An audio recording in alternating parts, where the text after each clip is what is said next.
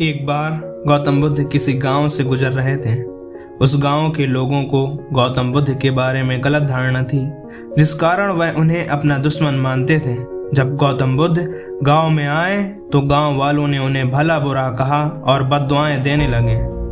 गौतम बुद्ध गाँव वालों की बातें सुनते ही शांत हो गए और जब गाँव वाले बोलते बोलते थक गए तो बुद्ध ने कहा अगर आप सभी की बातें समाप्त हो गई हो तो मैं प्रस्थान करूँ।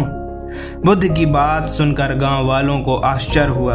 उनमें से एक व्यक्ति ने कहा, हमने तुम्हारी तारीफ़ नहीं की है।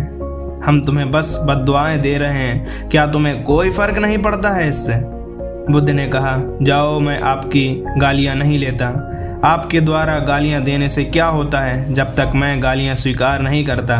इसका कोई परिणाम नहीं होगा। कुछ दिन पहले एक व्यक्ति ने मुझे कुछ उपहार दिया था, लेकिन मैंने उस उपहार को लेने से मना कर दिया। तो वह व्यक्ति उपहार को वापस ले गया। जब मैं लूँगा ही नहीं तो कोई मुझे कैसे दे पाएगा? बुद्ध ने बड़ी विनम्रता से पूछा, अगर मैंने उपहार नहीं लिया तो उपहार देने वाले व्यक्ति ने क्या किया होगा? भीड़ में से किसी ने कहा, उपहार को व्यक्ति ने अपने पास रख लिया होगा।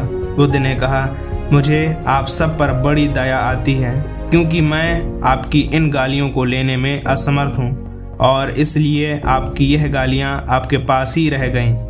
तो दोस्तों, महात्मा बुद्ध की इस प्रेरणादायक कहानी ने हमें यह सीख मिलती है कि लोग हमारी कितनी ही बुराई क्यों ना करते रहें। जब तक हम उन गालियों को या उनके बुरे व्यवहार को स्वीकार नहीं करते, तब तक उनका कोई महत्व नहीं। हमें आशा है कि बुद्ध की ये मोटिवेशनल स्टोरी आपको ज़रूर पसंद आई होगी। अगर आपको यह कहानी पसंद आई है तो इसे और लोगों तक पहुंचाएँ। धन्यवाद।